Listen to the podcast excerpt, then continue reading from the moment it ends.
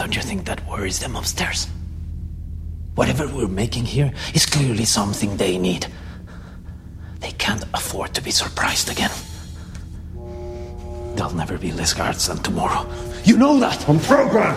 Every day we wait, they get stronger. It might be wise to have a plan. We have a plan! Oh, what, you, you and Burnock and Melshi? You don't have time to be stupid! Come on! Plan works around a new man coming down. They'll replace Ulaf tomorrow. That might not happen again until it's too late. I'd rather die trying to take them down than die giving them what they want. We won't have a better chance. It has to be tomorrow.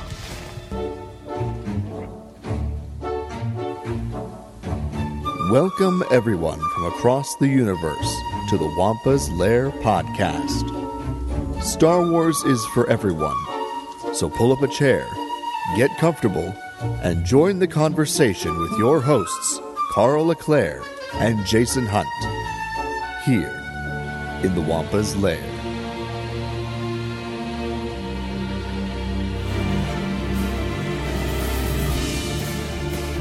Hello, everyone, and welcome back to another exciting episode of the Wampa's Lair podcast. This is episode number 494, Andor, Season 1. I'm, as always, one of your hosts, Jason Hunt, and with me, the Brasso and B2 to my Luthen, we've got Carl Leclaire and guest Ben. How's it going, everybody? Great. Doing well. I just want to grab a droid arm and just beat the hell out of some stormtroopers. Excellent. Ben, you got a, you got an uplifting I'll try message for us. That's inside a good trick. I'm, Um, sorry, I'm pausing for data load. Cassian. well, K- K- K- Cassian, yes. And I'll just try spinning. That's a good trick. So, um,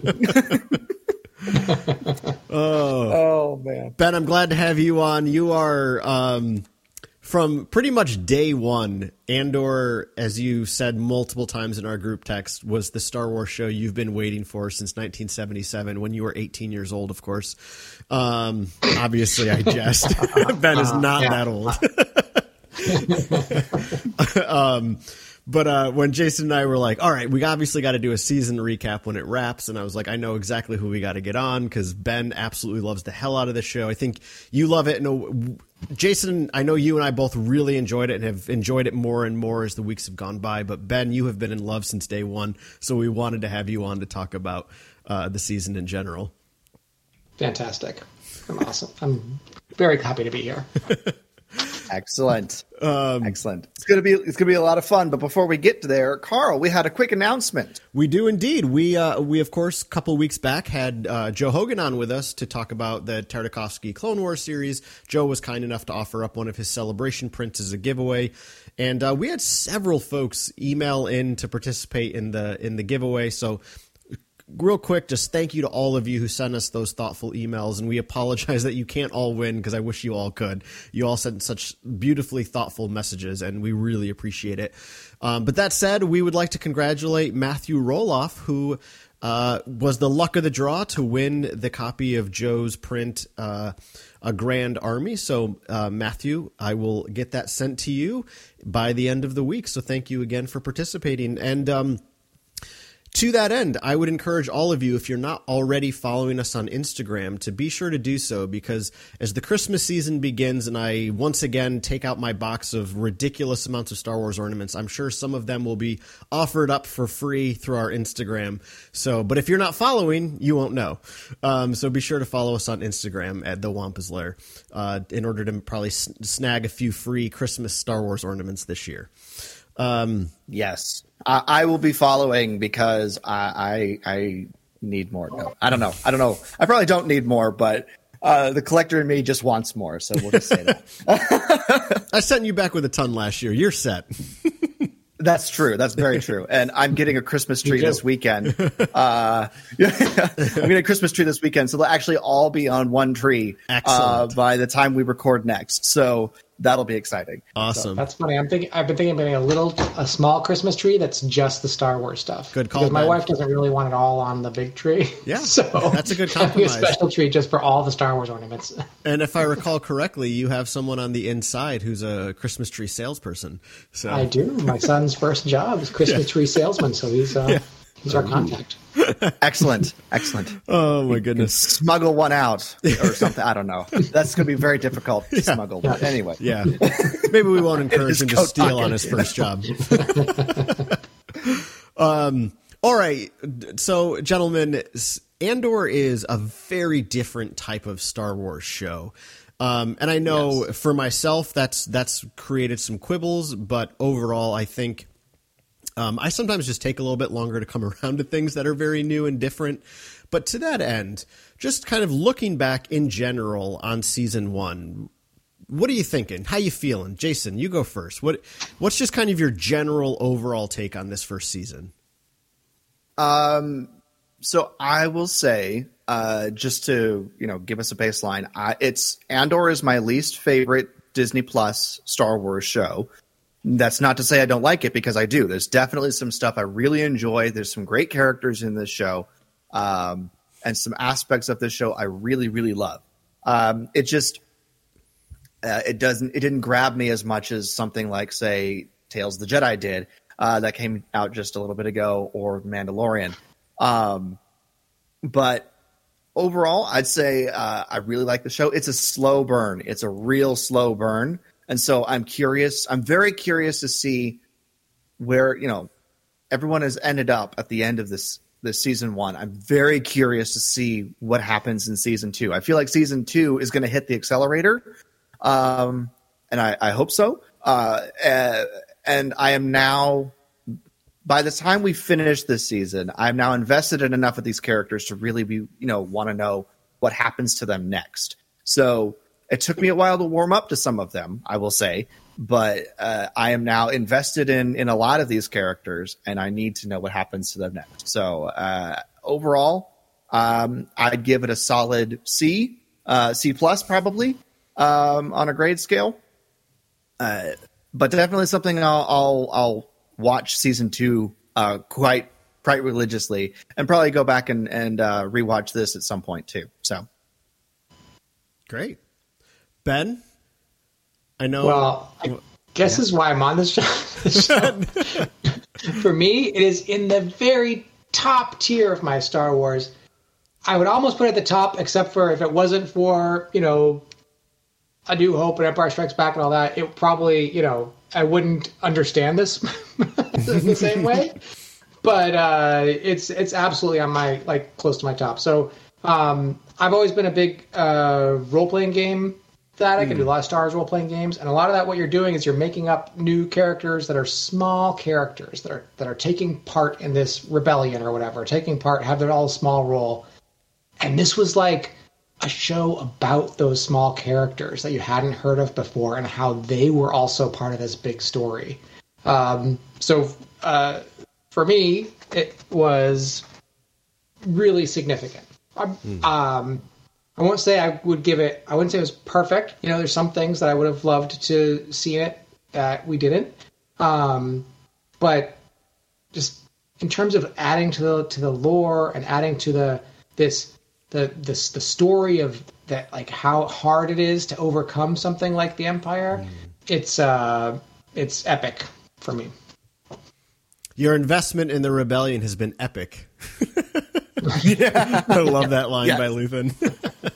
yes, That's right. I can't get out now. I mean, I'm in. right, exactly. You're, you're, you're trapped. You're trapped, uh, and it doesn't please me to say that, but uh, you're you're here. So, uh, what about you, Carl? Where where do you uh, lie on the show in general? Like a lot of things in Star Wars, I sometimes need a little bit of time to to digest.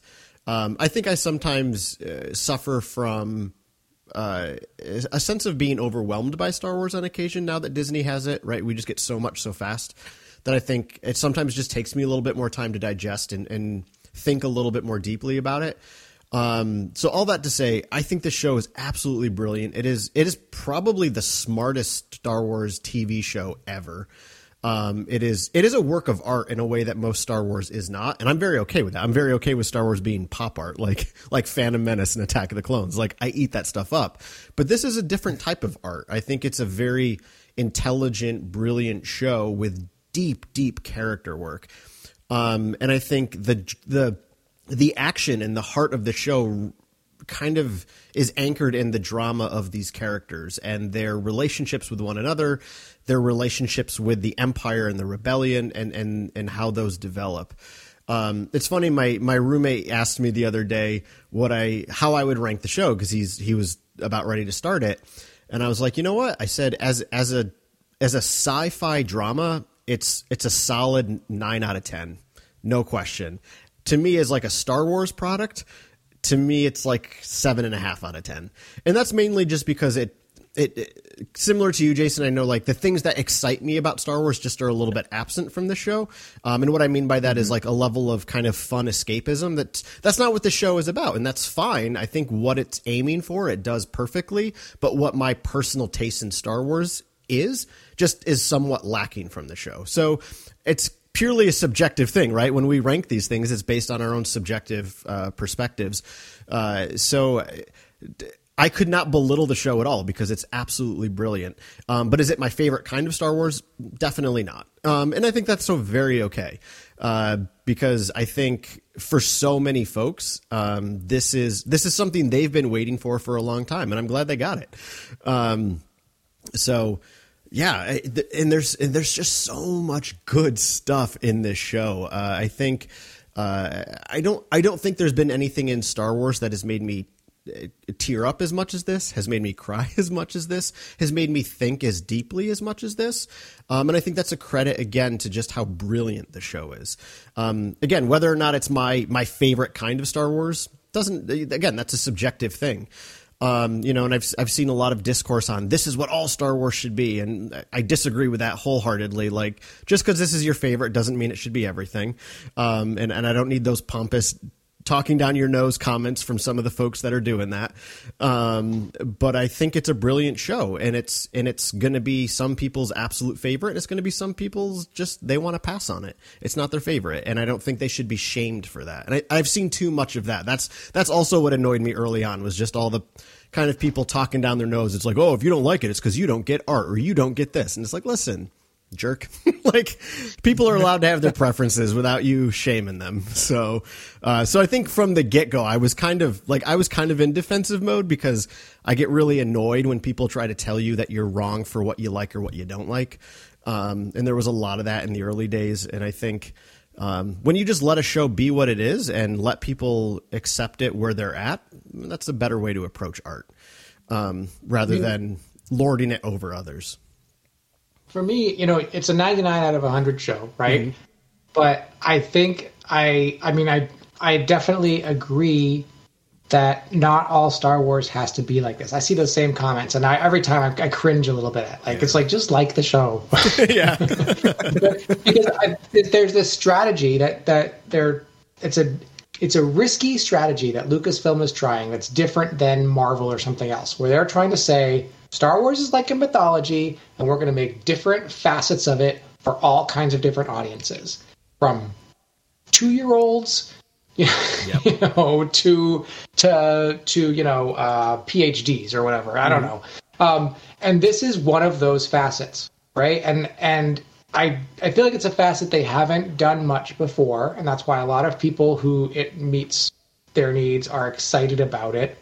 But absolutely, like I I want to see more of his, of course, right? But I mm. don't I don't want to stop seeing you know you know Jedi Temple classes for kids either, yes. right? Like it's supposed to be the whole mix, you know.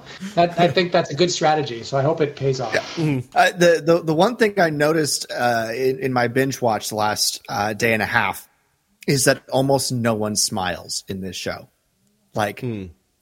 I think you could probably count the smiles on in the entire show on the genuine smiles, not like the the wry ones or the sarcastic ones or the ones that people put on as a mask, like at you know Mon Mothma's parties, you know. But like the genuine smiles, I think you could probably count on one hand in this show. Um, like nobody laughs, nobody smiles uh, seriously or genuinely uh, in this show, and I think Um, you know, and that's fine. Uh, it, it's it's a very well crafted drama. Uh, but I I like a little bit of levity and a little bit of fun and a little bit of action in my Star Wars, and uh, this show uh, went long stretches without any of that. So um, that's just a personal preference. Mm-hmm. But let's you know let's get into stuff that we like uh, because there's definitely plenty of stuff in this show I like. Um, where where do we want to start, Carl? Um, well, I'm happy to start because I I'm I'm just gonna. Uh, okay. I, I, the first thing I really want to highlight is just how brilliantly they they capture this tone of anxiety for the starting of the rebellion. Um, just this this desperation of of trying to actively start an organized rebellion um, is something just fraught with tremendous anxiety, and I think we get we get that so much throughout the season that everything they're trying to do, they have to be so careful about. Um, and I think a lot of this is centered around uh, Mon Mothma's character. Uh, she, she's well aware she's being watched. She knows she has to be careful about everybody she contacts.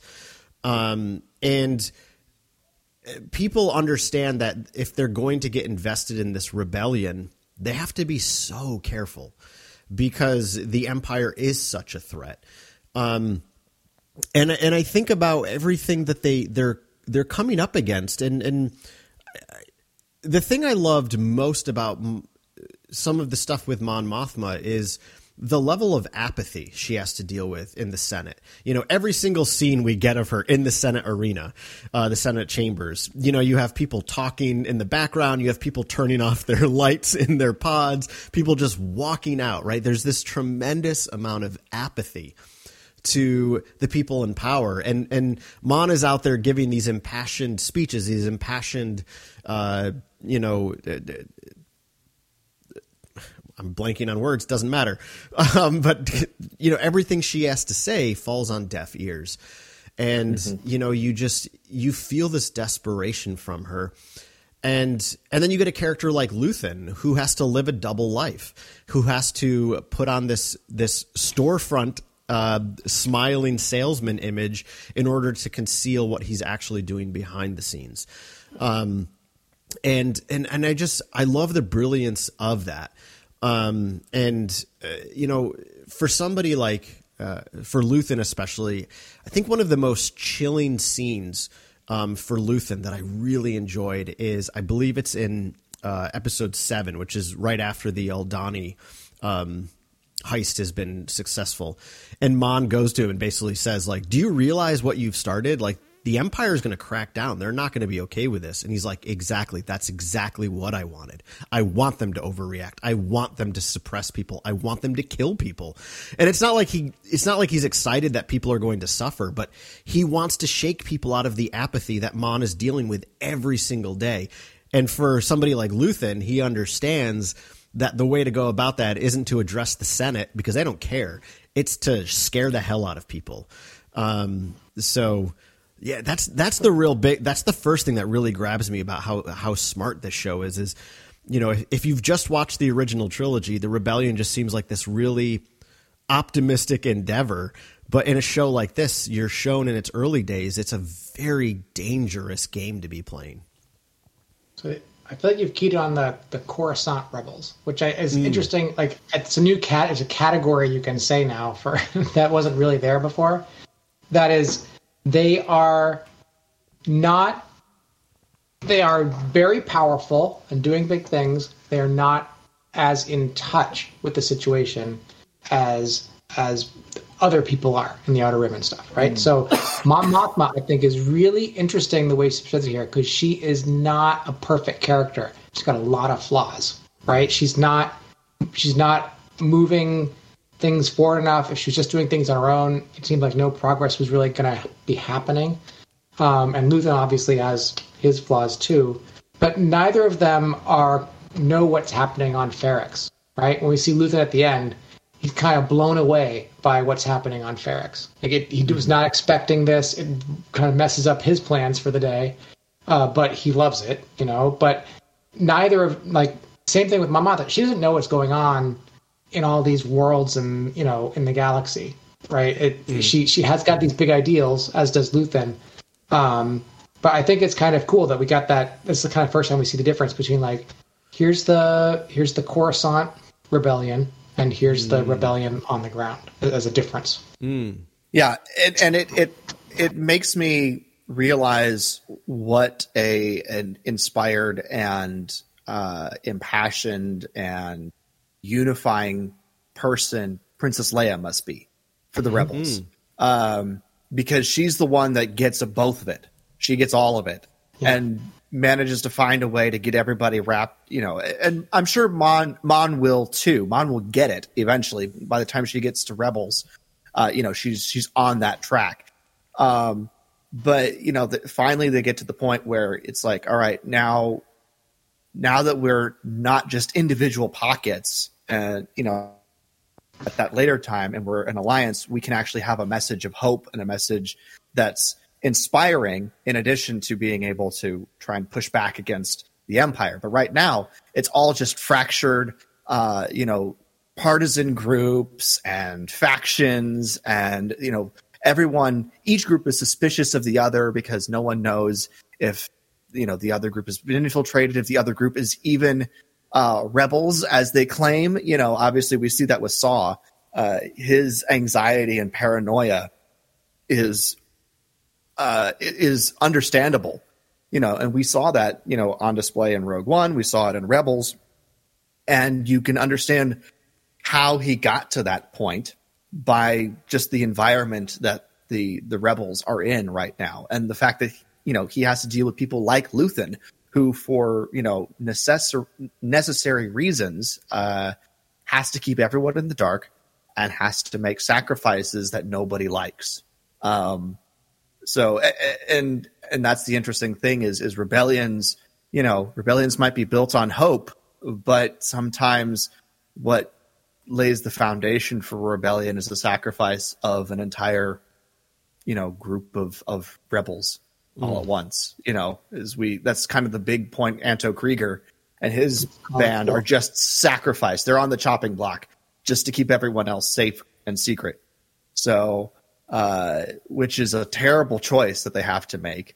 Uh, and it's fascinating to watch everybody go through the process of making that choice. Uh, I'm glad that I don't have to make that kind of choice. Because I don't know what I would do in that situation.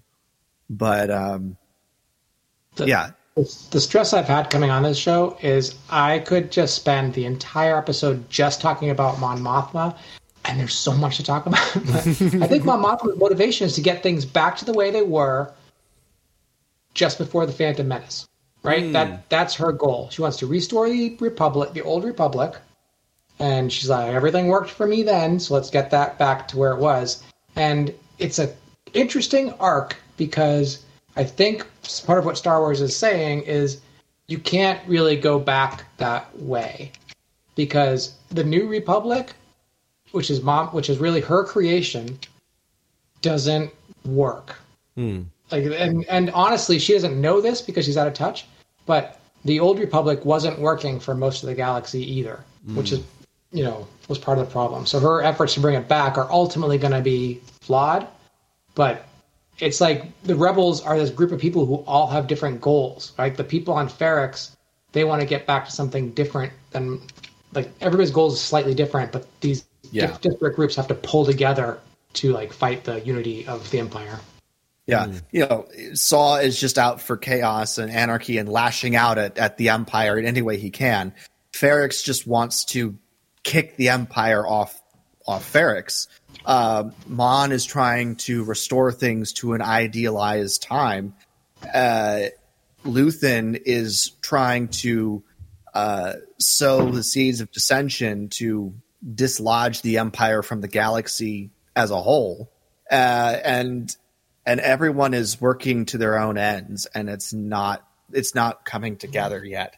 Um, which is which is why what Mon has to do later to form the Rebel Alliance uh, is going to be so important. And I'll be curious to see how much of that we get in this show.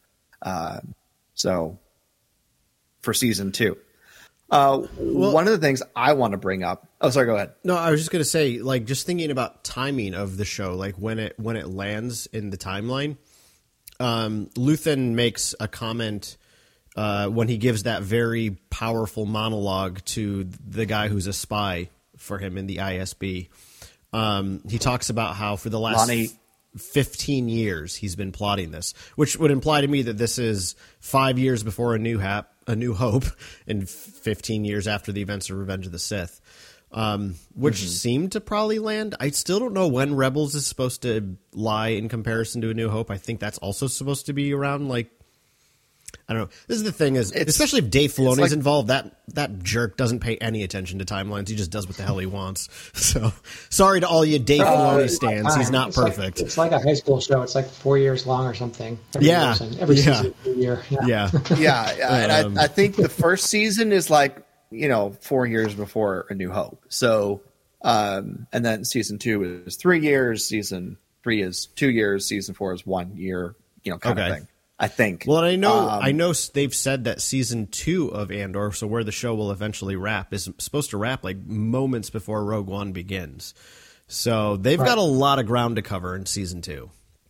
Season two, I think they're saying each of the arcs are going to be there's going to be big time gaps between each okay. of them. Oh God, it's going to be like House of the Dragon. um, so I think they're going to hit like key moments. Like it's going to be like four little movies or whatever of key moments during the rebellion. Yeah.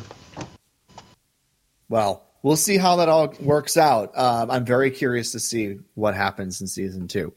Uh, but one of the things I will say that they developed very well and that I'm very, very keen on in season one is the ISB, mm. um, Imperial Security Bureau. And, you know, a lot of the characters involved in that. Uh, I, I, like getting to see um, the the ISB, you know, how they're established, how they're working, uh, and uh, Dedra Meero, the supervisor, uh, she's a fantastic character. I think she's one of my favorite characters in the show, uh, and uh, her her ambition and her drive to find answers at all costs um, is a very interesting thing to to watch. Um, because it's something that you know the the motivation you know is, is not necessarily a bad one. She's just allied with the wrong side. So she just wants to find answers. She wants to keep people safe uh, but she's allied with the empire you know which is puts her on the wrong side of all of this. Uh, and she's trying to find the bigger fish to to to keep things as they are currently. Uh, and and everyone is trying to make a statement in the way that they handle some of these big things. She she always says, "I need someone alive." Uh, she says that several times, and more often than not, the people that she wants alive end up dead. Uh, and she she makes that very clear that that that's not the way to get the answers that she wants, um, which is which is kind of uh, funny. But I think she's been a fascinating character watch and I'd be very curious to see what happens to her in season two because ostensibly she failed on Ferrix at the end of this season. You know, uh, the the whole blow up there in the the capital in the city there is did not go well for the Empire. They may have ended up coming out on top, you know, ultimately, uh, you know, once they used you know deadly force, but they lost Andor. Uh, a bunch of the the instigators of the the fight there, the the riot, uh, escaped. Uh, she got had to be saved by a creep um, who's stalking her, uh, uh, and and it just did not go well. So I'm very curious to see if she will be punished for that, if there will be you know some leniencies because everything else that she had been doing had been going well for her. I'm very curious to see where she starts season two. Um, I I think Major Partagaz, who's another character I like, um, I think he has uh, a, a, fondness for the the way that she's doing things, but I don't see him to be the uh, the type to make an exception in circumstances like this. So, uh, yeah, I'm very curious to see where she's going to end up because her whole world was was you know going up and up and up. She was rocketing to the top. She was you know rising star and now the bottom fell out uh, at the end there. And i'm just curious to see how that's going to uh, impact not only her position within the isb but just impact how she does things moving forward.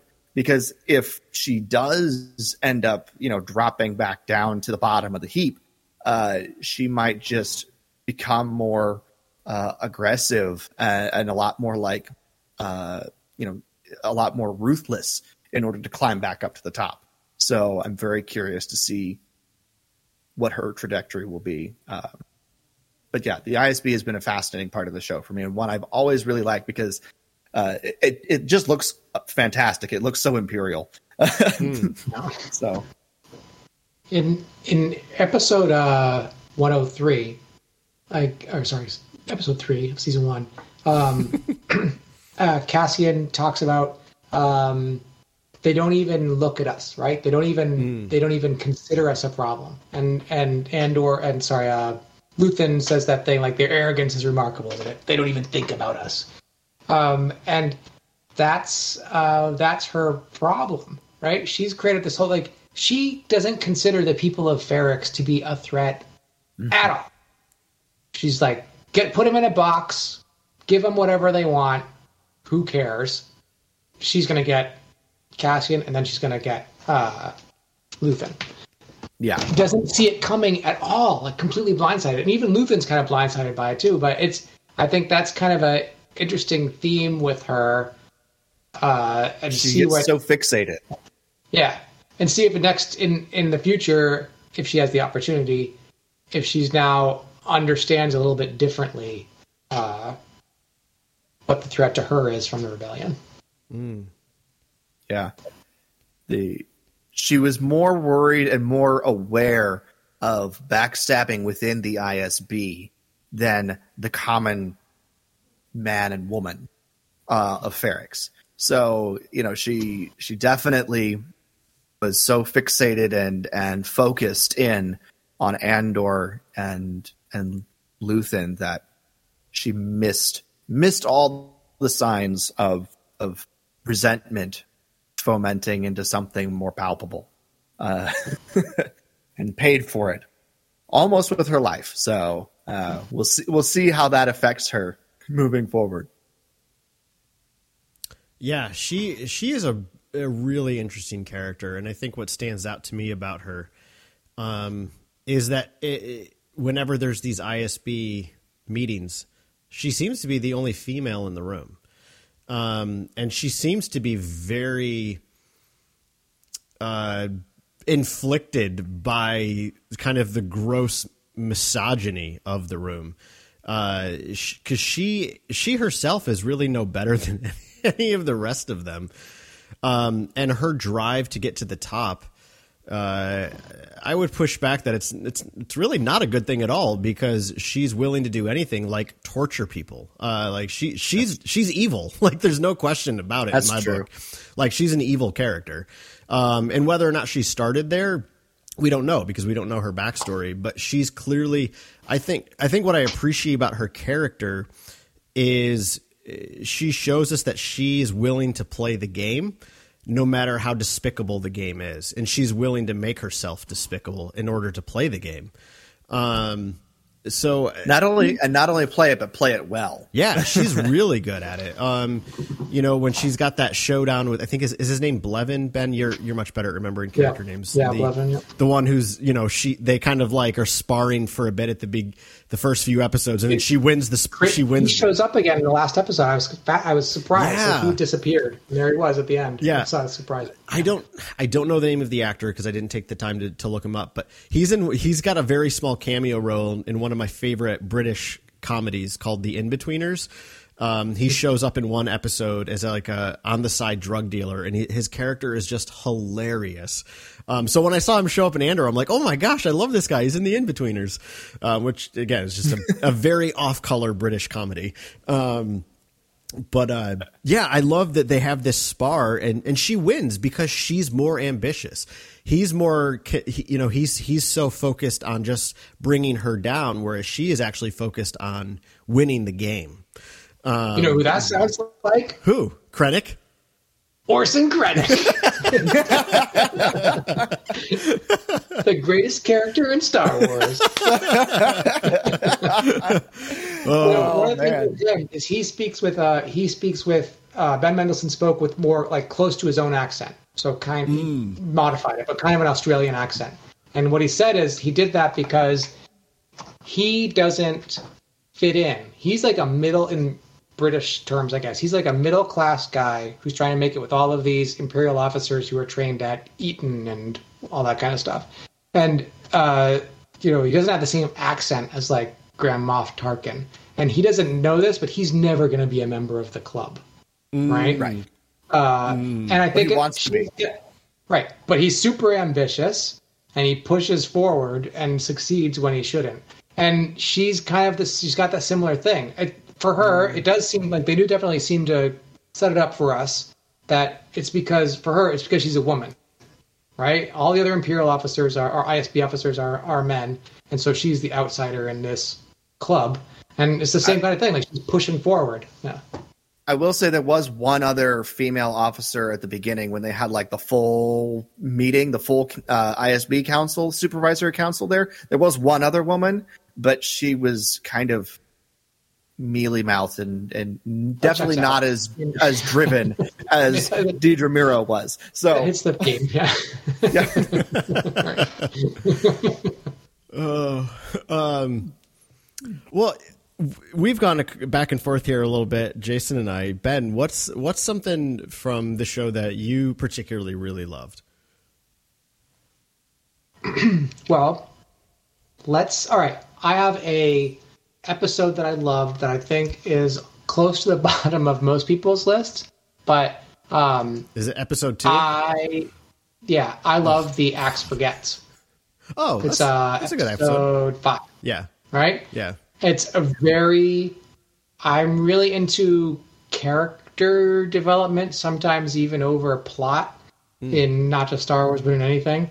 And the Axe Forgets is just full of these introducing these characters and uh, you mentioned Carl, as just like there's this anxiety that the rebellion just isn't capable yet, and this group of rebels um, on uh, on Aldhani are are hopeless sometimes. Mm. It seems like right, like one of them's an ex stormtrooper.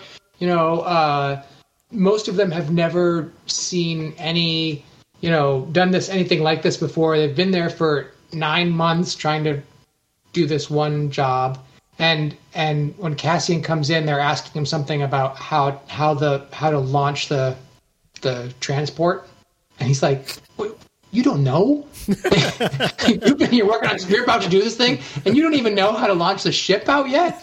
And it's Vel's like reaction is so funny because she's just kind of like, "Just answer the question." right? Like, well, "We would have figured it out." right, right, and and and so just seeing all those different, and so um, Nemik in particular is one of mm. my uh, favorites with his uh, with his manifesto that ends up being significant, but um, he definitely out of his depth in this situation. Mm. Not philosophically, but he's out of his mm. depth in all other ways. Um, yes, and just seeing this the, the interaction of the different characters and and these all these like I said all these small characters who and who the revolution or the rebellion is not going to work without them even though they die early on. I love that stuff, right? Like any one of them, you could say, if you take them out of the picture, the whole uh, story falls apart. Mm. You know, and you, you don't, you've never even heard of them, but you take them out of the picture, and the whole story falls apart. That, that's, I think, the theme that I love in this mm. show in general is all of these small characters who build up, and you feel like they're really happening all over the galaxy. These just ones we're meeting, there's probably other ones happening on all sorts of other planets, but these are just ones we're meeting. And I, I just, to me, it's like a very inspiring story because I always like the idea that everybody in Star Wars, everybody in the world, in our world, has the potential to have this impact, right? uh, when I was a kid, I used to think the Force was something that everybody could have. That's why I would try to focus and see if I could like move the salt shaker closer to me, right? um, because it's the potential in everybody, and that's the thing that I really, uh, I think this this kind of story brings up for me. If that makes Hmm. sense. Yeah, Yeah, no, that makes sense. And I, I do like your slip of the tongue calling it a revolution rather than a rebellion because a lot of the stuff in the the early days reminds me of the early days of like the American Revolution, like historically. So I, I will say that's that's that slip of the tongue is just about perfect. So for for the description of, of a lot of these characters and situations, so that's great. and I think something that's all, always been present in Star Wars is our love of minor characters, right? Characters that kind of pop in and out, and and I think Andor does this a little bit differently, right? Like like I think of a character like Wedge or or Hobbie or any of the Rogue Squadron pilots, or you know any of these characters we see for a few moments. Um, Panaka, even you know uh, these kind of more side characters that we we just inver- inevitably fall in love with. I think Cassian does, or not Cassian, Andor does that brilliantly because not only does it give us all these multiple side characters, but they're also so fleshed out. Um, right, like uh, we love somebody like Jack Porkins just because we love the name and he's fun to watch for the ten seconds he's on screen, but we don't know anything about him. We know nothing about his motivations. Andor gives us really great characters who have tremendous impact and have a level of being fleshed out. Um, and you know, I think that's something that is so brilliant about this show is is everyone has a motivation. And and to your point, Ben, I think something Andor does a beautiful job with is showing how in these early days of the rebellion, it really does take these very disparate types of people and brings them together under the common cause of freedom. This pure cause, as Nemik calls it, right? You know, that there's something just it, it on the frontier of freedom. There are p- constantly people being recruited without even knowing it, and I think Andor is fleshing that out so beautifully. Um, eh, yeah, I absolutely love that part. Mel- Melshi Melshi's a beautiful example of that. Like you mentioned uh, Wedge and Porkins, and I think Melshi in Rogue One is probably somewhere in between the two of those Hmm. two, in far as like how big his role is. But it's still someone who some people, like with every all small character stars, some people love this one small character, and suddenly Melshi's here with a whole story, a whole Yeah. backstory, and a role to play in the game. I think that's a great example. You know? Carl was very happy to see Melshi in the show. yeah, he's so he's so good. Um, well, I I'm just gonna I'm gonna dive then into that for kind of springboarding off this. I think one of my other favorite elements of the show is just the way that these these side characters that these kind of inadvertent allies of Cassian play a huge part in his journey towards rebellion. Um, and you know, Nemik is one of the first characters that really stands out to me um, in that regard. Is is he is somebody who uh, he provides this really pure sensibility about what this revolution really means, about what it means to stand up to the empire, um, and I think he helps make sense of this work for Cassian. Um, and it's just so good. Uh, the way that uh, everybody Cassian interacts with along the way impacts the way in which um, he's going to interact with his, you know, with with this rebellion moving forward. Um, and uh, you know, I think again, like Nemik is is the first one that really stands out. But then you think of Kino, Kino Loy, you know, Andy Serkis's character, and I think a character like that also shows us how Cassian also has an impact on these other characters. Um, you know, it, it's so wonderful. Uh, I I love that scene in episode ten, which to me is the best. No, I shouldn't say the best because that's subjective. My favorite episode for sure of Andor is episode 10, One Way Out. I think it is. I think it is one of the most brilliant Star Wars things I've ever seen. Period. um, and for Cassian to kind of argue to Kino, like, you know, I'd rather die trying to keep them from what they want, or I can't remember the exact quote. Um, Die trying to escape than to give them what they want or something like yeah, that. Yeah. something along those lines. And then Kino then uses those same words when he's giving his speech. Um, you know, it's it's it's indicative to when Cassian says to Jyn in Rogue One, you know, rebellions are built on hope, and then she uses that later on in her speech. It, it's this reminder that that Cassian is an open enough character that while there's a there's certainly a stubbornness to him, there's also an openness to him. And and I think his willingness to hear what others have to say then allows him to be heard by others. Um, right one one of the one of the kind of overarching themes throughout the show is you know nobody's listening. Are you listening? Who's hearing me? Is anybody listening? Right and um and, and of course that uh, that uh, it's all beautifully surmised at the end of rogue one when cassian says to Jyn do you think anybody's listening right? It's it's this idea of do people see us? Do people see what we're doing? Do we matter? Um and i think a show like this is a reminder that everyone who's thrown their work into the work of revolution matters. Everything they say everything they do matters. Um, and uh, I, I texted Ben earlier when I was rewatching some of the episodes.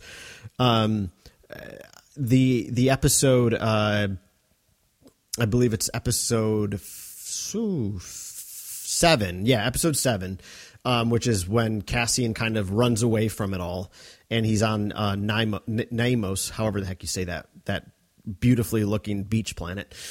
um. Yes. Right before he goes off to the market, uh, the the woman he's been uh, playing around with, um, she says to him because she's talking to him and he's only half listening. She goes, "Cassian, are you listen?" Or she doesn't call him Cassian because he gives her a fake name, but she says, "Are you listening?" And that's the last thing that is said to him before he's, you know, in, in, unjustly arrested.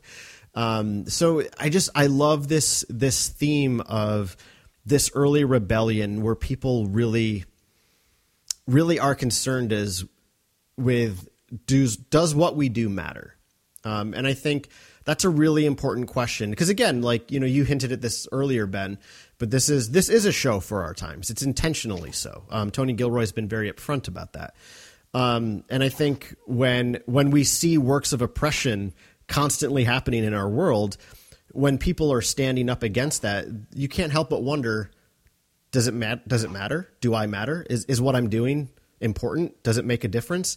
And a show like this is trying to say that yes, even on even on the simplest ways, anybody who stands up to oppression matters. You know what you do matters. So I, I really love that theme, kind of permeated throughout Andor. Yeah, and I. Sorry. Um, Okay.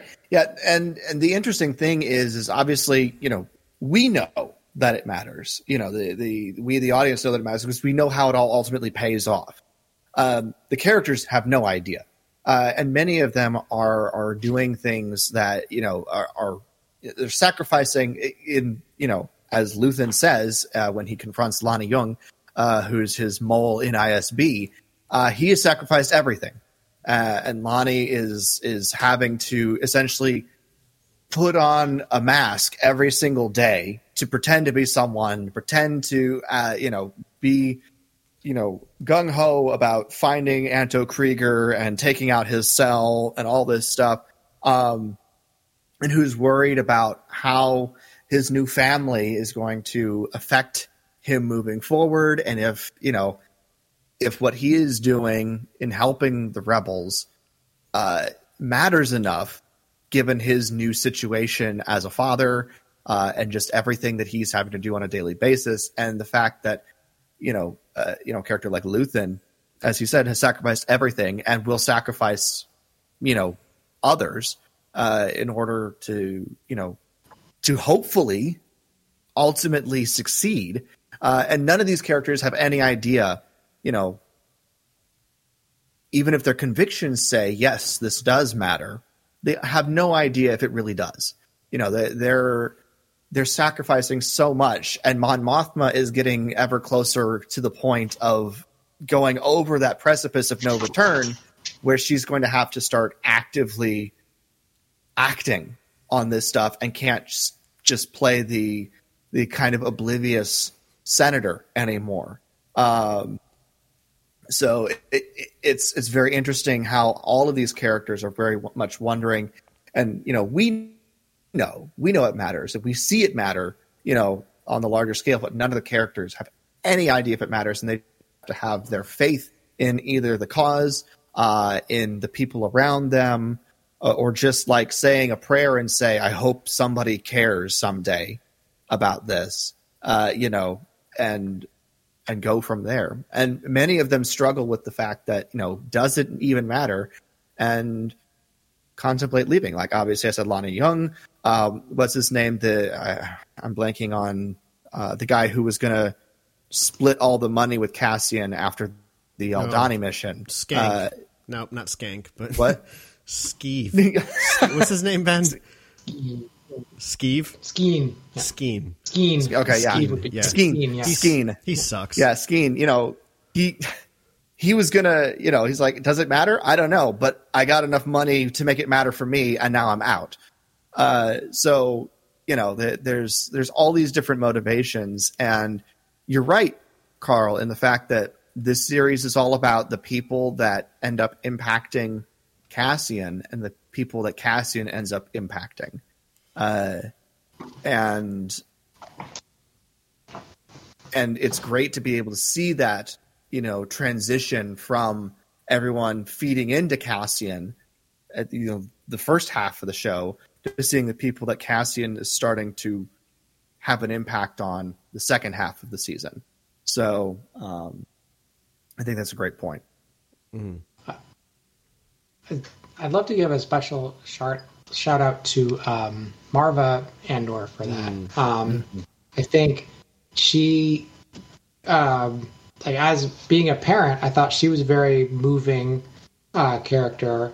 Um, also, as being a son, when I first saw Marva, I was like, um, I said that she reminded me of my mom, right? And and uh, and uh, there's a whole speech when they were leaving. I thought that was very emotional. And I told my mom she should watch it, and then and then she started to recline, which made the whole thing like very connected for me, right? Like mm. I could kind of like as if it was happening more to me. And I I think one of the things a good story like this, like a Star Wars story, like does, is it brings you back to a time that was very dramatic for you when so and for Cassian he doesn't like the way that he left the relationship with his mom right mm-hmm. like he didn't say the right things at the end and i think lots of people uh, have experienced this right? And then the like that's what makes a beautiful. So story that, that the story that the words that come back to her to him from her through brasso you know the uh tell him he already knows everything he needs to know and feels everything he needs to feel. Like it's uh, it's such a great speech and it also just shows how there's we have faith in this other generation that they're going to they're going to figure some they're going to figure things out. And similarly or the past generation has had faith in us that we're going to figure things out. And if even if they didn't see us do it they know that we're going to do it. They know that we'll pull together and become an unstoppable force for good. And uh, I, I, I think that that part's a, a quarter kind of great theme of the show as well. Yeah. Yeah, I'm- and go ahead. well, I just I love your your perspective of that buy-in of uh, like I like that that lens of uh, Cassian is kind of riddled with this guilt initially because of how he left things with Marva, um, and that is not the way he wishes he he had ended it. Um, but of course, wasn't expecting that. wasn't expecting that to be the end. You know, even when he leaves um and and uh, you know she she understands that he has to move on that this is not where he's to stay and she's okay and she's like I don't judge you. Like I'm not judging you for that. You got to go do what you have to do. But I'm done. I'm I'm staying here and I'm to I'm to commit to this other thing. Um but still even as he leaves he says well I'll come back. You know I and who knows maybe he's got to go clear his head or I don't know if he's thinking, well, maybe she'll get it out of her system. I don't know what he's thinking, but his hope is that this would not be his last conversation with her, um, and and it sadly is. Uh, but he gets that beautiful moment with Brasso. Yeah, go, sorry, you were going to say something, Ben.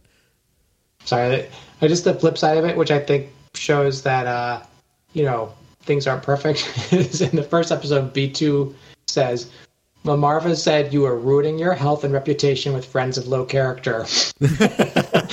Where her take on Cassian at the beginning of this show. well, well, uh, he's he's starting to find friends of good character. Well, at least Yeah. of good intentions. Um, I'm not going to say Luthen has good character. Yeah, Uh, right, right. but yeah, no, he, he's starting to change. Something I appreciate about both Luthen and Kino um, is that they are both characters that ultimately commit to revolution, even with the understanding that they may not see the fruits of it. Um, which is, I think, one of the most important themes of Rogue One, right? Is fighting for a future you yourself will not see.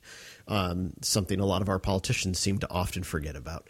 um, but, uh, you know, for Luthen, he he already understands that. Luthen understands that in that great you know little speech he gives to um, Mr. Mustache, um, and you know- Jung. yeah, sure, he's so forgettable. Um, so. Uh, sorry, you two. I know you like him, but I'm just bitter because I can't grow a mustache. Um, so- but uh, but you know he he understands that everything he's doing, everything he's laying down, is for a future he knows he won't get to enjoy, and he seems to have made his peace with that.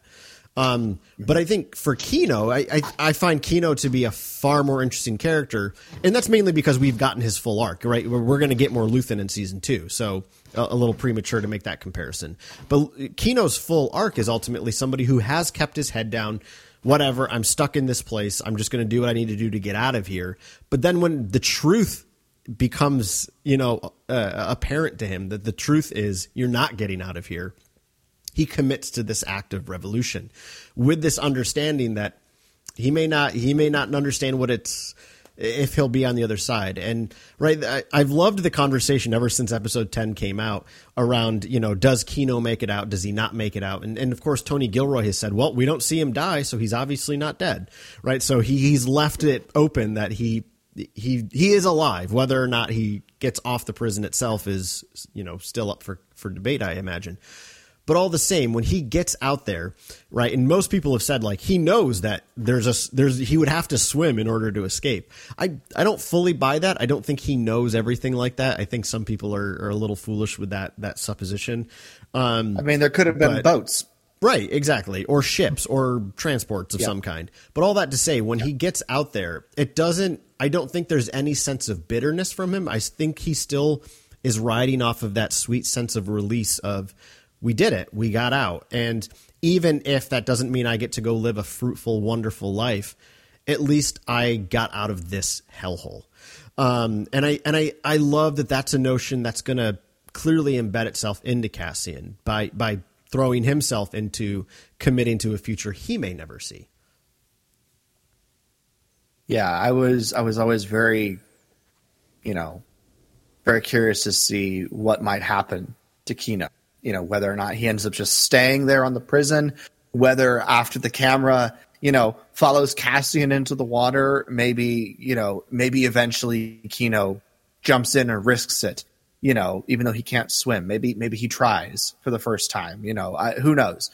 Um either uh, here's the, the thing is with Kino, either option is equally possible with Kino Loy. Uh, he could have, you know, just been like, no, I'm gonna I'm gonna go back and and try and uh, make things work here in the prison, um, or he might have just been like, screw it. I'm only going to get this one chance, especially after that speech he gave. So uh, he'll try. Uh, and maybe somebody else helped him swim. You know, who knows? Uh, he, he was the one who gave the speech, so somebody might have cared for him enough to help him swim. Obviously, Cassian probably would have if he hadn't been knocked off the edge. So, um, but yeah, I think it's a, it's a mercy from Tony Gilroy that we don't see it. I think in Tony Yeah. Gilroy's world, you- Galaxy, you know, maybe 5% of those prisoners survived the rest of that day, and maybe 1% got off the planet. Mm. so, but Yeah. not knowing means you have hope, right? They could have made it, right? exactly. I mean, there was that ship flying around, you know, Cassian and and Melshi as they were clinging to the cliff. You know, it's entirely possible that was a ship that was picking up some of the prisoners that made it to shore. So, right. Mm-hmm. um, mm. And that's And why they were something on- hiding. something on uh, Jung I, that that struck me in the last episode. He's the one who they make a point of him telling, uh, mentioning a couple times that everyone was killed in Kreegyr's group, um, and that Dedra is upset about it, and you know, but she's somebody somebody's talking her down. But it made me think. I I wonder if if Jung's in, set it up a little bit, encouraged this the situation that everybody would be killed in Kreegyr's group because that's what's better for the rebellion. If any of them survive, it blows the cover. Uh, it could potentially blow the cover of other parts of the rebellion. So, um, it's like a, a little thing like for him going from like it. He should it.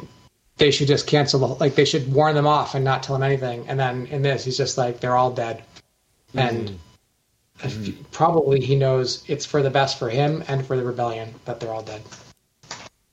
Yeah, probably. um, when- the other interesting thing I noticed on this watch through with him is that in his first scene, uh, he was being reprimanded for having, uh, was it low incarceration rates, uh, like low quotas uh, on his systems, uh, and I that you know only was impactful and made sense after I realized that he was working with the rebels.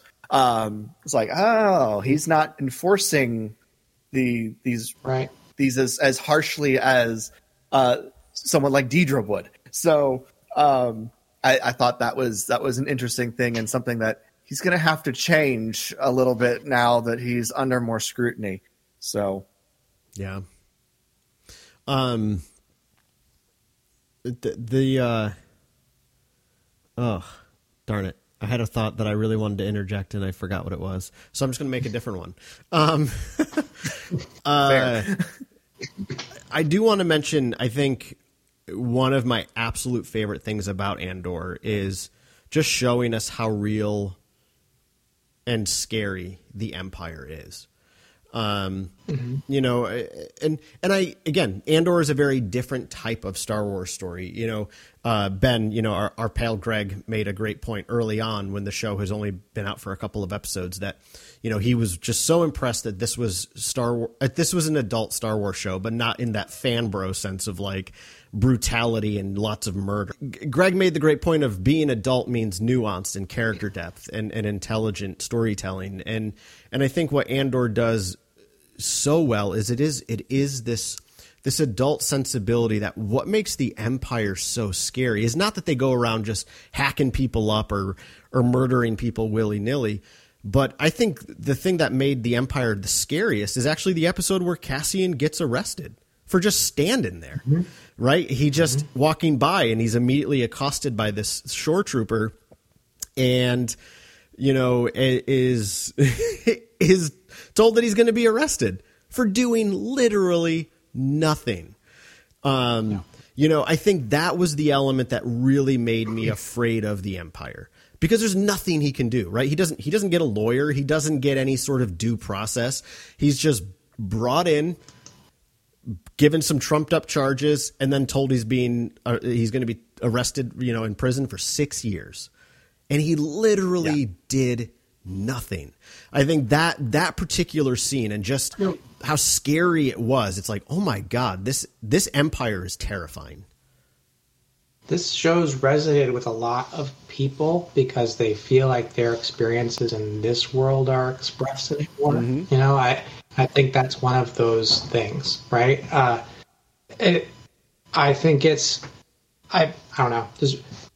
My uh, my wife's just telling me she follows a lot of uh, things about bail, right? And and uh, there was just somebody who there there there was a murder case against them. It got dismissed in one hour. So very weak case. They got released in one hour after the case. They'd been in prison for seven years waiting for their trial. So those numbers from Cassian, not unrealistic to a lot of people in this mm. country. You know, they Yeah. didn't commit the crime. It was obvious as soon as they got to court. It was seven years after they've been arrested. It's crazy. Yeah. So, I mean, I, I think that's part of the reason they, the show impacts a lot of people is they're like, yeah, it's telling like not just the truth about the empire, but the truth about the world. Mm.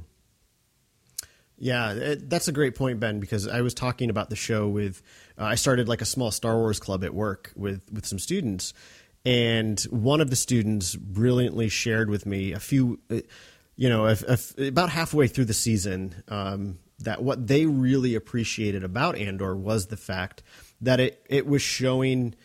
Um, people that have typically been on the margins of our society as being kind of the main characters and part of what keeps them on the margins is the fact that there's this empire purposely keeping them there um, and they just made a great point of like i love seeing this part of my own story in star wars right? Because it's never really been there before. Uh, and you know I, I just it it's great when you see that. There when when uh, when they have the courage to tell a story like that um, it's it's just you know when when people confess that like oh my god I love seeing this. And not right not even to mention just the fact that Diego Luna being the star of the show the amount of you know Latinx folks in in the country were like I just love seeing Diego Luna be the star of a Star Wars show uh it, how can how can that not like make you happy that Star Wars is becoming more inclusive of its fan base? Like I you you love to see it, and the folks that don't love to see it, they're the problem. um, so it's plain and simple. They're they're in line with the Empire. So, um, yeah, I, I, I, think I think that aspect of Andor, um, sometimes very subtly, sometimes very in your face. Um, it's it's it's trying to make a point. Um, that this is a story that they feel is worth telling, um, and I think that's that's courageous. That's very courageous. We're close to the end of the episode, so I'll admit something that I don't like about that that I don't love about Andor. hopefully, most people stop listening by now. but uh, it, it, I think it's something that you guys would resonate with. It's not. I think the creators of the show have admitted they're not giant Star Wars fans themselves, right? Mm-hmm. And and there's people have joked. The thing that's great about it is you know you see these characters at any moment. Jar Jar Binks could walk around the corner and start talking to one of them. So I just would love to have seen a little bit more mm. of that connectivity. You know, Carl and I are both obsessed with they should include more recognizable alien species in these yes. newer mm-hmm. shows instead of just inventing new ones all the time. But Absolutely. you know, uh, uh, stuff like that, just bringing in a little bit of stuff like that. You know, I, you see tiny bits of it. You know, like they mention uh, different planets and stuff. That's Pablo Hidalgo's hidden influence, right? But just, I, I think they really could have done something. I don't I don't want to be one of those things where it's a small galaxy and everybody needs everybody, so Hera Syndulla has to show up or whatever. Mm. Not that I would mind, but you know, I I would love to see just some things that at least showed, I don't know, this visual connection or something to the rest of Star Wars. I I agree one hundred percent. You know, Carl and I have talked you know about this with with many of the the Disney Plus shows uh, that that we just need a, an extra Rodian or Twi'lek in there at some point. You know, just put somebody in there that we've seen before. Um, they showed the whole Senate chamber. Yeah. Right, put them in this giant room. Yeah. They only have to be like 10 pixels tall. they could put a 10 pixel tall Jar Jar Binks. Everybody would be like, look, look, it's the same guy. Right, right exactly. Or, you know, Orn Free Ta, you know, well, because he's, he's dead at this point, I think. Um, uh, thanks to, to Bad Batch. Um, but, you know, I, I would have loved to have seen Mas Amedda. He, he's kind of like mentioned. The Vizier is mentioned, yeah. uh, which is Mas Amedda, and of course Sly Moore was mentioned. Yeah. Uh, I was, was, sure we would see Sly Moore at that big cocktail party. Yeah. But no, no, in the background, no. would have been awesome. Yeah, yeah, it would have been great. You know, they they mention some of these things, we don't see yeah. any of them. Right. Um, well, you know, and, the... and I did notice that a lot of the the references to to things to other Star Wars properties most of them were direct references uh, to to Rogue One. So they're definitely mm. tying it into Rogue One, but they're not overall. I think, uh, except for the slew of Easter eggs that we get in Luthen's um, gallery uh, most of what we get is not uh, related to the the extended world of Star Wars. It's just Rogue One.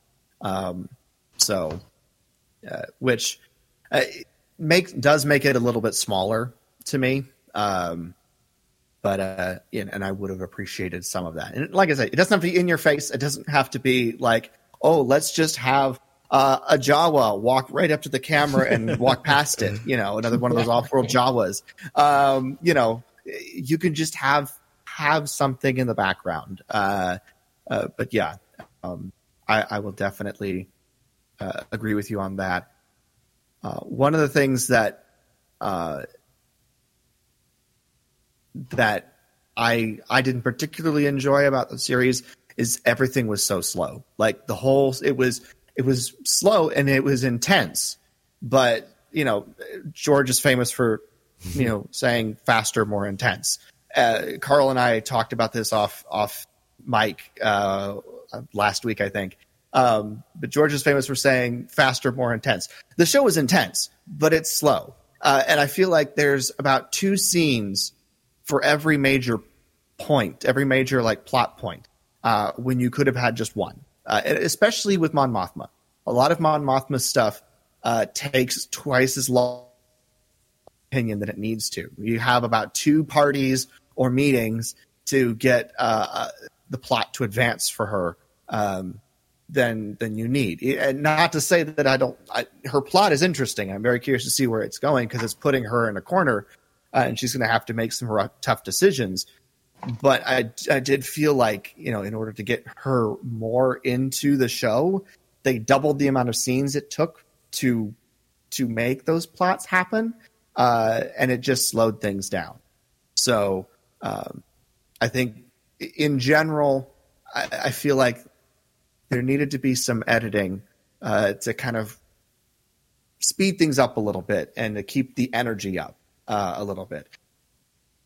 Although, you know, in, in some certain uh, some circumstances, in others you don't want to do that because then it's just like, you know, the intensity gets too high for too long. Um, but there were definitely some periods in the show I felt like could have been trimmed down and could have been one scene rather than two or three. So. Mm. Yeah, I, I, mean that's certainly been a consistent complaint of mine is that it just it just it is very slow at a lot of points, and it and there there are certain places where that works really well. Um, the build up of the tension, the build up of these these big explosive moments feel more explosive because of that slow burn getting there, right? Like I, I don't I don't think episode 10 One Way Out works nearly as well if you didn't have two prior episodes of them in the prison, kind of slowly going through the tedium of the workday. That said, I don't really find episodes eight and nine tremendously exciting because of that slower burn. But then when you get to episode ten, you're like, oh my god, like it, it's it it just feels so much uh, more earned as a result. Um, so I think I think there's there needs I think there could be a better balance. To kind of to your point, Jason, I agree that like um, sometimes it is just too slow. Um, and to the point I made kind of earlier on in the episode, this is where I do again get annoyed with kind of the pretentious talk down their nose folks who are like, if you think it's slow and boring, it's because you don't understand. Again, fill in the blank. And it's just like, yo, shut up. like I didn't come to Star Wars for slow. I came to Star Wars for faster, more intense. So you telling me that I don't understand Star Wars, stuff it in a sack. like, um, I, I just get super annoyed by pretentious people that love to tell you how you're supposed to consume consume art. Um, because there's a lot of those talking heads out there, and uh, um, you know, so and it's all subjective. It, it really is all subjective. Like it's so cool if that's like your if that's if that's something you really like, cool. But like, I think Star Wars has never been that. So uh, and and intentionally not been that. Um, so to now get that, that's cool if that that jives for you. But it also, I think, for some folks, it just doesn't work for them. That's not how they consume Star Wars. I will say, because of my deep love for this year's movie, The Batman, which is an incredibly slow burn, um, and I love the hell out of that movie, in spite of the fact that it's a slow burn. If that movie hadn't come out this year, I don't think I would have liked Andor almost at all. like I just wouldn't have been able to do the slow burn. But the Batman taught me how to enjoy slow burns. Um, so I appreciate Matt Matt Reeves giving me something that uh, that made Star Wars better. Um, but that, uh, that does that does seem to be like the Hollywood trend now at the moment is is these slow burn kind of shows and movies. I feel like that's kind of a, a you know a, a, a, bit of a trend uh, these days. I've seen more of them do that. So mm, yeah, so yeah, I goes back to what we were saying about their their experiment that they're doing is trying Star Wars out in different uh, genres, and this is one where it's about character and setting as much as or more than plot. You know, it's, about, hmm. it's right, and uh, yeah, that's not for everybody. It's not for it's not um, common in in Star Wars. I, I think what they're my take on it is trying to see this TV is a different medium than the movies, and I think you know. Mm. I don't know. Not not everybody. Sometimes the a flaw, sometimes that some people have pulled out with some other shows is just that they try to be like a movie, right? Whereas uh, then not trying to be like a TV show, like something like The Sopranos or something. You got time, right? Mm. You got a long time, and that and that's what they're doing here. Is they're trying to say like, okay, in this different medium, how could we do Star Wars? Um, so I don't know. That, I mean, for people like me, I, I, I love one of the slowest damn episodes where they just walk around in, in, nature and, and talk about what, how they got there. So, but yeah. I mean, I, and that's totally fair. And I, I will say that that there's definitely times in this show uh, where that works. You know, for example, the the whole um, stuff on Narkina Five with the the prison. Uh, you know that that build is is done perfectly uh, and and the stuff that happens. I would say the last, uh, you know, from about the time we arrive on the prison to the end of the series, the show is is that's the highlight of the show. Like that for me, that that's the best part of the this show is those episodes. Um, all of all of that coming together, and because it, and I think part of it is because the action and the story and the characters all start picking up and coming together, and yeah, it, it all starts moving in the same direction at the same time, and and we had so much so much of the early part of the show was introducing new people and new things. Um, you know, I, part of me sometimes wonders if they have a few too many characters to keep track of in this show because sometimes I forget the show's called Andor um, because we're talking and visiting so many other people. Um, you know, and that's a, a joke, obviously. I, I, I, was I posted something today. Maybe it's named after Marva Andor. I mean that that's possible. Uh, the, the, Andor name, the Andor family name. You know, we got Marva, we got Cassian, and Clem, um, yeah. who's who does have an impact on the story, even though he's dead by the time it really gets going. Um, but yeah, uh, there's I, I, forgot where my what my point was, um, but that's fine. I, I, I, would say that. Oh yes, the the first half of the episode, uh, the series, I would say, uh, and a little bit into the you know, is is so taken up with having to introduce characters and introduce places and introduce themes and introduce the next thing and the next thing and the next thing and we just it, the whole cast of characters and locations and things that we needed to be concerned about kept getting bigger uh, that we kept having to have introductory episodes, like a quarter of the way into the season. Um, and I, I felt like that definitely slowed things down. And now that we're at the point where all of that is established and the story can actually start taking over, um, I think I think that's where I'm going to get more invested and why I'm definitely looking forward to season two. Um, because where everyone got left at the end of this season is very interesting and fascinating to me.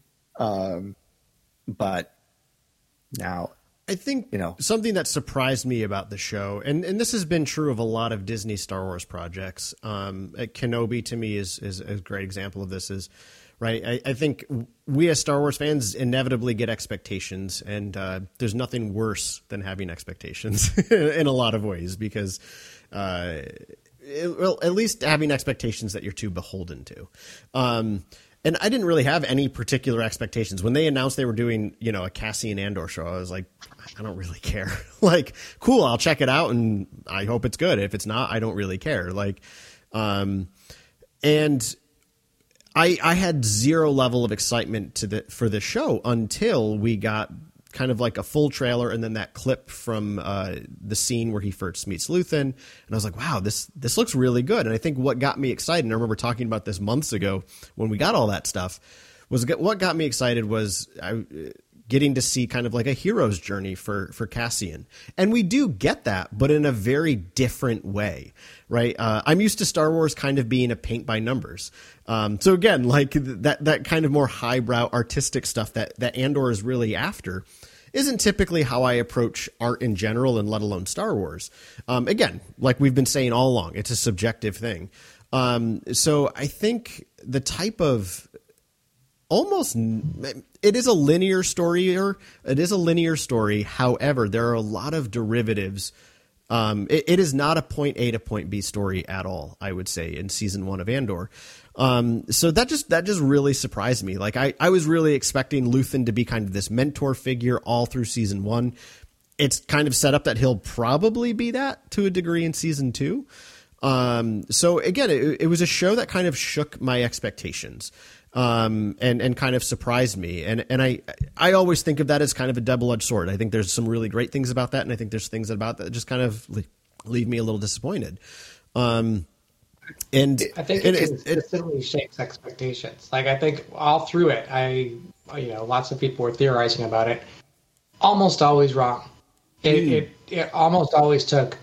It, it even said hinted at this direction it was going to go, and then it was like nope, we're going that way. And I expect season two is going to be the same way. Like I, mm. I, I, anything I, I, I guess is going to happen, I then try to tell myself, yeah, probably not. mm. right. I, I think the interesting part of the this show, um, looking at it in terms of just like a narr- narrative storyline, is that um, a lot of what we got in season one is usually what we see uh, in terms of backstory that's given to us in exposition in movies or TV shows when characters come in.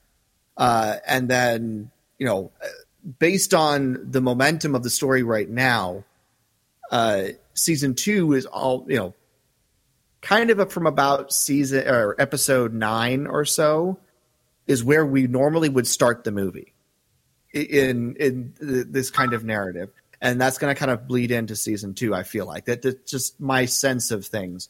Um, but a lot of this is like, here's what happened before the movie that you didn't normally get to see. Yeah.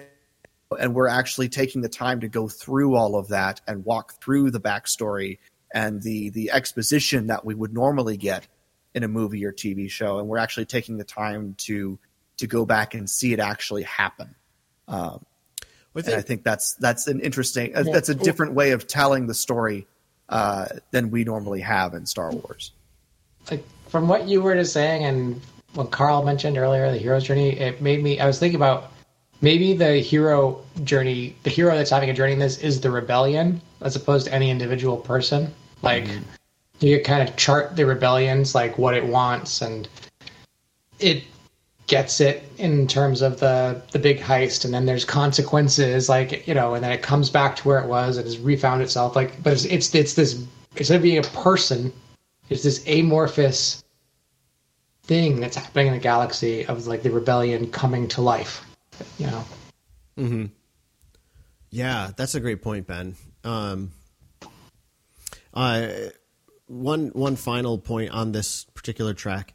Uh, as this show was coming out, I also was was watching season one of House of the Dragon, right? This kind of prequel to Game of Thrones series, and the when that se- when that season one wrapped, I was like, wow, what a waste of a lot of episodes to set up probably what will be a good season two.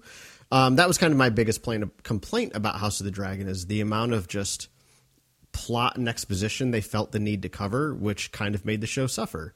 Um, Andor doesn't do that explicitly, but I did feel like season one was this real slow burn, and now we have a lot of stuff to cover in season two. Um, mm-hmm. considering where they said it's going to lead us to. Um, so, my I guess my point with that is, um, well, actually, I kind of rescind that point because I really like what you just said, Ben. I really like that season one is kind of this. More than anything, it's a story about a rebellion forming, um, and I think in some ways, and again, I, I texted this to you and Greg earlier today. Uh, Andor is the type of show that I think the more you watch it, the more you're going to glean from it, and the more you're going to appreciate it because of just how dense the show is. Um, right? It, it's a very rich show, and I think if you just kind of watch it on the surface, it, you're going to miss a lot. Um, and I even noticed that today because like several of these episodes I've only watched once because I was like, yeah, it's fine. But as I've gone back to like in the last couple days and rewatched several of these episodes, I'm like, holy crap, these are there's just so much here. There's so much to sink your teeth into. Um, and what I'm kind of recognizing the show does really well is, uh, you know, Jason, you and I have often talked about this in, in a lot of general ways with Star Wars about how Star Wars stories often have this microcosm and macrocosm of stories. I think Andor is is doing that. We have the macrocosm story of the formation of the rebellion, and then we also get it in a micro way through a couple of different characters. Um, and I think Cassian, the point of Cassian's story in season one is Cassian is kind of the everyday person existing in a galaxy with an empire and can kind of ignore it until he can't and then it's you're kind of called to task with what are you going to do about it? And and cassian is our hero because he doesn't keep his hand in the sand right? I, I think still my favorite scene in the entire series has been that scene between cassian and melshi at the end of episode 11 where melshi's like we have to tell people about this. We have to tell people about what's going on right? That people don't know what the empire is doing um, and, and, and that attaches really well to a point Luthen makes in a previous episode where he says people don't realize that the Empire's hand is on their throat, but it's squeezing so slowly that they don't notice they're being constricted, right? Um, so I like that. And he's trying to force their hand, yeah. Yeah. So I like that for, for Cassian and Melshi. I mean, again, that's why I love that scene so much. This is what defines them as heroes is because of the fact that they are now blatantly aware of the injustice of the empire and what makes them heroes isn't necessarily that they're going to help liberate the Death Star plans. That's that's a consequence of the choice they make in this moment, which is simply to stand up and to bear witness. Um, that's what makes them heroes. That's what makes them rebels. Um, and so I, you know, I just really appreciate that point you made, Ben. That this this whole season is really about the formation of this rebellion. Um, kind of coming out from the darkness of the empire, right? And and and Marva's speech that she delivers in the finale talking about how you know we've been asleep for too long. It's time to wake up. It's time to to recognize what's going on in the galaxy. That's really what this whole season is about is is becoming aware of when the empire starts to put its hands on your neck put your hands up and defend yourself because that's the only way you'll survive. Um, I will say that does throw into like I can't help but wonder when Cassian says to Jyn in Rogue One, "I've been in this fight since I was six years old." Was he? like this show doesn't seem oh, to agree with that. Like, what is mysteries we have to find yeah, out. what yeah. does that mean? Right? Like sister, right? what? Yeah, what fight is he? Because right, like we, when we watch Rogue One, we just assume that means well, he's been in this rebellion. He we knew that he was on a planet that was a separatist planet that was resisting the Republic. So, you know, we had these suppositions of what that meant for Cassian, but now we get this season one and it's like, well, what does that mean? so before we wrap up, is one funny thing I really want to tell you. My son uh, is a big Star Wars fan, and he watched he, when he came back for break. He and his girlfriend watched all of the Cassian episodes uh, leading up to the finale and she's uh she likes Star Wars, but she's only seen she'd seen the original trilogy and the prequels and a little bit of the Mandalorian. That's it. So they watch all of it together, and at the end, he's like, "Now let's watch Rogue One," and they watched Rogue One. And I saw her afterwards. She was like, "He dies? Cassian just dies?" I was like, oh yeah, everybody else I feel like kind of knows that going in, but for her, she's like, I thought it was going to be like a character I was going to be seeing forever. I mean, Star Wars, you could still see them forever, but still, like, it was just really funny that she was just shocked that Rogue One ends with Cassian dying after all that. that is true. We know we know where Cassian's story ends. Uh, we just we're on the journey to see how he gets there. Yeah. Um, at least many of us know how it ends. Apparently, it, it, always it, it does, you know, make me laugh to find out that you know there's still people out there that have no idea what happened. I almost wish I could rewatch it with with you know not knowing that Cassian was going to die. oh man, this was good. This is a good episode. Um, anything else that we want to hit before we start wrapping things up? well, you know, I think it's fair to say that there's there's so much more we could say. Um, yes. And there have been a lot of great Star Wars podcasts out there breaking this stuff down more in depth than we certainly did today. And Ben, of course, you were on one of those great shows, Breakfast or and or whatever it's called with the with the two Gregs yeah. over there. Uh, yeah. They did great work every week, um, and and so many other shows. But uh, you know, we'd be remiss not to talk about a new Star Wars project in its entirety when it when it wraps. Um, and uh, you know, I always I always appreciate the space to be honest about Star Wars. You know, with you, Jason, specifically. You know, because you and I have talked a lot throughout the show that it it it hasn't been landing quite as much as we've wanted it to. Um, mm-hmm. And that's again, that's that's a subjective thing. It is not in any way an indictment of the show. And I and again, like I said, just in the last week, the the amount of times I've revisited episodes, I, I my appreciation and love for the show is is increasing dramatically. Um, but what typically draws me to Star Wars is generally not in Andor, and that's okay. so, um, but uh, but I always appreciate that that uh, you know I think every Star Wars fan has a right to to voice voice what works and what doesn't work for Star Wars, and right like there's obviously a lot of toxic voices in Star Wars fandom. We know this in all ways, shapes, and forms.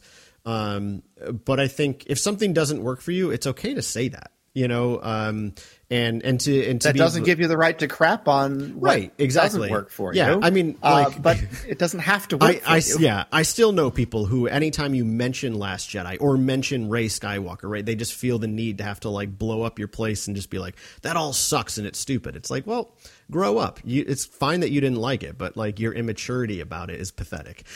um, you know, and. uh and that's the thing I think I, I, I, can appreciate with the conversations around Andor is for the folks that are just like, you know what, it was too slow for me, I couldn't get into it. That's a valid criticism. Like that's that's okay to say. And it's not okay to then say to those people, "You're stupid. You don't get art." like that's not okay in my book. No. Um, and for those who are like, "This is one of the most brilliant things that's ever come out of Star Wars, and I love it," awesome, celebrate it. That's great. that's so cool too. Um, but your subjective tastes should never be forced upon others. So. And uh, I mean, good on you guys for bringing me the contrary voice. well, so. I mean, right? Like we we always try to be intentional about uh, just trying to appreciate what what we enjoy about Star Wars. And there were so many things about Andor we both enjoyed, and I I literally have a list that of a lot of things I still haven't mentioned, and that's fine. Um, but uh, there's so many things about the show I liked, but you know, if if we're going to talk about something that wasn't particular our cup our tea, we definitely want somebody on who drank this up like it was a delicious English breakfast, Ben. So it was like blue milk. Yeah. and we're just a couple moof milkers. So that, that's very true. That's very true. But that's been true since we started the podcast, yeah. Carl. So, so true. Uh, well, uh, Ben, if people want to uh, follow you and, and see more of your Star Wars thoughts and ideas, uh, where can people do that? It's so complicated. I just get my I to give my Twitter. I haven't been on there very much lately. Um, but you can find me uh, on you can find me on Twitter at Zenkenobi, and I'm on Hive, also on Zenkenobi, and uh, Instagram. You find me at Gonk Squadron. Yes, Gonk Squadron. Yeah, love it. Um, and Carl, if people want to uh, weigh in on their thoughts on Andor season one uh, or anything else, where can people reach us? Uh, well, we are on uh, Twitter at Wampa's Lair still. I mean, Don't know how long that'll last, but we're still there at Twitter. Uh, but our our main uh, our main ship now is over on Instagram, like I said, which is at the Wampa's Lair. And you're always welcome to email us at wampaslairpodcast at gmail.com. Yes. And uh, next episode is going to start our Yes. countdown to 500. That's right. Thank you Uh, for the reminder, Jason. we are very excited about that. We got some. Uh, we're we're talking about some of our favorite moments from Carl's and my collective top five Star Wars movies, and we'll get into all that next week. So that'll be very exciting. Talk Uh, about and a it, slow burn, you guys. oh, I know. oh, well done, well played, sir. Anything else, Carl? Before we close this out, Uh, no, uh, but uh, I think I hear a reckoning coming. to start. Yeah, start tapping all your Yes. stuff. exactly. All right. Well, thank you everyone so much for listening to this episode of the Wampa's Lair podcast. This has been episode number 494, Andor Season 1. For Carl and Ben, I'm Jason, and we'll see you next time here in the Wampa's Lair.